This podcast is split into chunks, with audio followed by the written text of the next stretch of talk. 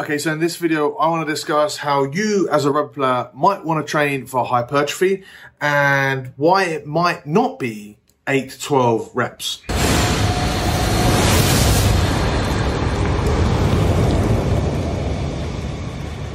So if you're new here, my name is TJ. Welcome to the Rugby Muscle YouTube channel. I recently got a question and I thought this was a perfect opportunity for me to get back into the video making um, for this channel. I've been off for about a month or so. Apologies for that, but we are getting back into it and we're going to get back into it with this question. Uh, came in on my Instagram. It says that I'm a rugby player, obviously, and practice in phases. So now I'm in phase one, which is hypertrophy. And sometimes I don't know how many reps I should do. I know hypertrophy is between 8 to 12 reps. So when should I do 8? When 12? When should I do 10? Uh, there are some exercises like pull-ups uh, that I can't do 12 repetitions of yet. So to answer this question, we need a little bit of a better understanding of what hypertrophy is and how it occurs. And that's fair enough because we're told so much nonsense when it comes to hypertrophy like I remember when I first started lifting, I was like terrified that I wouldn't be able to get my protein shake in after I trained quick enough. And if I didn't, I would like lose muscle. I was picturing like empty spaces where I'd torn my muscles away and that I needed like the protein shake to sort of like fill in the muscles in my body to help me grow. Like those are the visions that I was having. And you know, it sounds ridiculous and it should sound ridiculous to you. And that's kind of the point, right? Because outside of you must stress the muscle and you must provide enough fuel, nutrients, uh, and stuff to create more muscle, hypertrophy isn't really like an absolute thing. But there are reasons like a lot of these notions exist. For example, there is an anabolic window, although it's not like one hour or 30 minutes post training, it's more like 24 hours. And it might be true that 8 to 12 reps is a very good like suggestion to do for hypertrophy, but it's not the only way that you can get it. In fact, the science is pretty clear here that as long as you're getting enough volume with a heavy enough weight, you're going to grow. There's been a lot of scientific studies on this one, not like a lot, but a lot for sports science. Uh, and it's shown that you can grow from weights as light as like your 25 or your 30 rep max. We've seen people grow from th- heavy uh, training as well with like three rep maxes. Um, as long as there's enough volume and you get close enough to failure, that should give you enough stimulus to grow muscle. When I say being close enough to failure, failure is when you cannot do another repetition with good form, right? So if you cheat or if you, you know, use really shitty form to get up that last rep, that, that doesn't count to me. That you've already hit failure. So as long as you're close enough to failure and you're lifting heavy enough and you're getting enough volume in, you're probably going to grow. How much volume is enough volume? Well, that's the tricky part. It differs from person to person, from muscle group to muscle group, from training age to other training age, from exercise to exercise.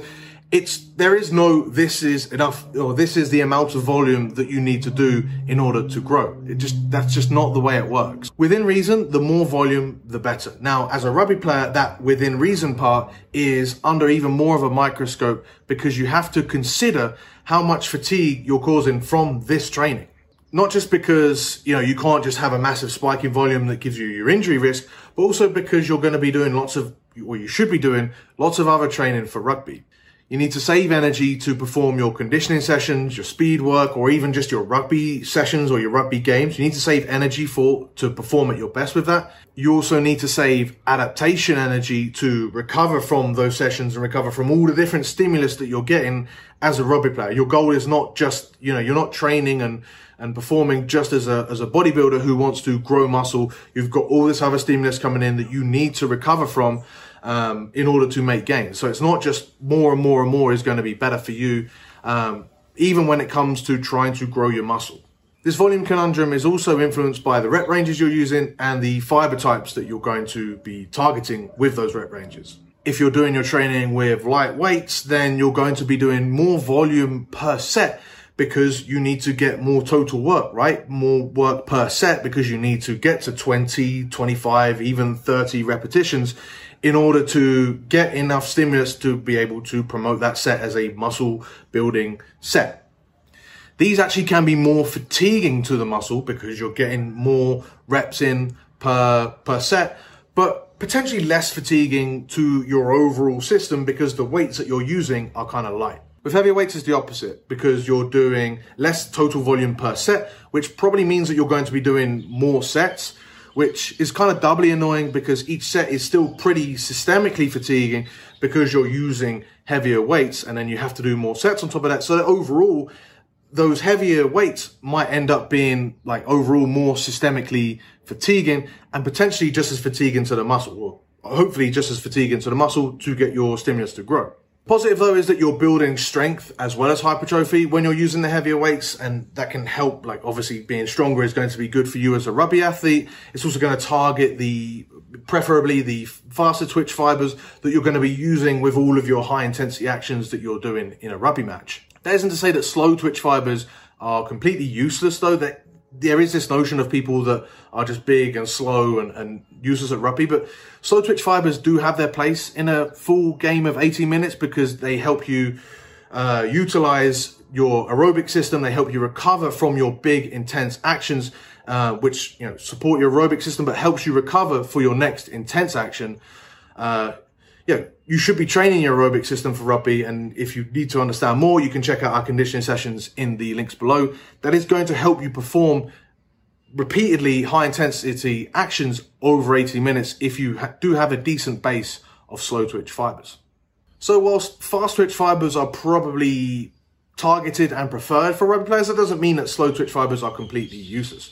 You can also get in more volume per set by slowing down the eccentric or the isometric like taking a three to five second uh, pause at the bottom of a lift or three to five second descent by going down slowly and under control. That is a really good method of getting in more volume, but without increasing that weight, right? Because you, you can't do that with uh, as heavy a weight as you, if you were doing five reps with pauses, you wouldn't be able to use the same weight that you were using for five reps without pauses. And we're actually doing this with a lot of athletes within Rugby Muscle at the minute. If you want to find out more, if you want to hop on board, check the links in the description below. So with all of that being said, you can see that there is a lot going on here, right? To grow muscle. Like that's probably why there's so much nonsense out there because so much stuff does work. And number two, going back to the original question, you can see how 8 to 12 reps like is commonly said to be the hypertrophy rep range because it kind of gets the best of both worlds it gives you a nice heavy enough weight that you're going to get a good amount of tension and stimulus from, but it gives that weight in a nice, easy to recover from chunk of 8 to 12 reps that allows you to get in enough volume to be able to grow, minimizes the risk of injury, minimizes the amount of fatigue each set is going to be causing. It, just is a nice rep range to use if your sole interest is growing muscle. The thing that you might miss if you're only thinking at, in this light, right, that you have to do 8 to 12 reps for hypertrophy is, well, aside from food, the probably the most important thing that there is in order to grow muscle, and that is progressive overload. You can do this by uh, either or a combination of increasing the weight week to week, you know, adding two and a half or five kilos to the bar. You can add reps per set, or you can add just total reps. You can add a couple total reps throughout the three or four sets that you're doing. You can add in an extra set, so you can go from three to four sets. Or if you're doing myo reps, you can add in a myo rep set. That's a fantastic way to increase the tension week to week and therefore promote more muscle building stimulus. Essentially, you want to be adding more tension each week. So going back to the pull-ups, if you can't do pull-ups for 12 reps, you can simply try to do one more total rep per week. So maybe you do three, three, three, week one, and then week two, you do four, three, three.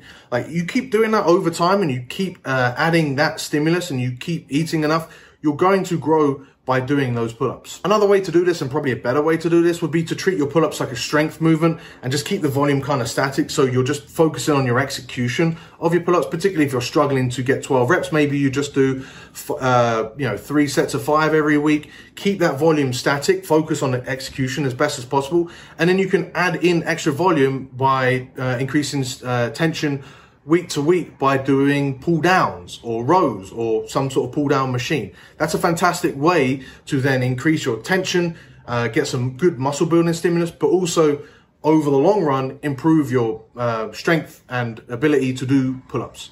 So when it comes to hypertrophy, you can see that like it's really easy to lose the forest through the trees, right? The trees being all of this craziness that I've discussed, like, and I've probably just about scratch the surface and all of the nuances that they lead to. And the forest obviously being progressing your numbers, eating enough, and seeing that number on the scale gradually go up. And if you want to know ways to like simply systematize this and get a system for yourself where you can grow muscle week to week and understand how to exactly how to do it, I've already created a complete hypertrophy playlist. I'll put that in the description below. It might go in that little I information button above, but it will be definitely in the description below. That's, I think it's like four videos where I really break down um, in a presentation style exactly how you can um, elicit hypertrophy as a rugby player. Another good idea would be to outsource all of your thinking on this stuff. Like it genuinely is a shortcut to amazing results by getting your programming done for you.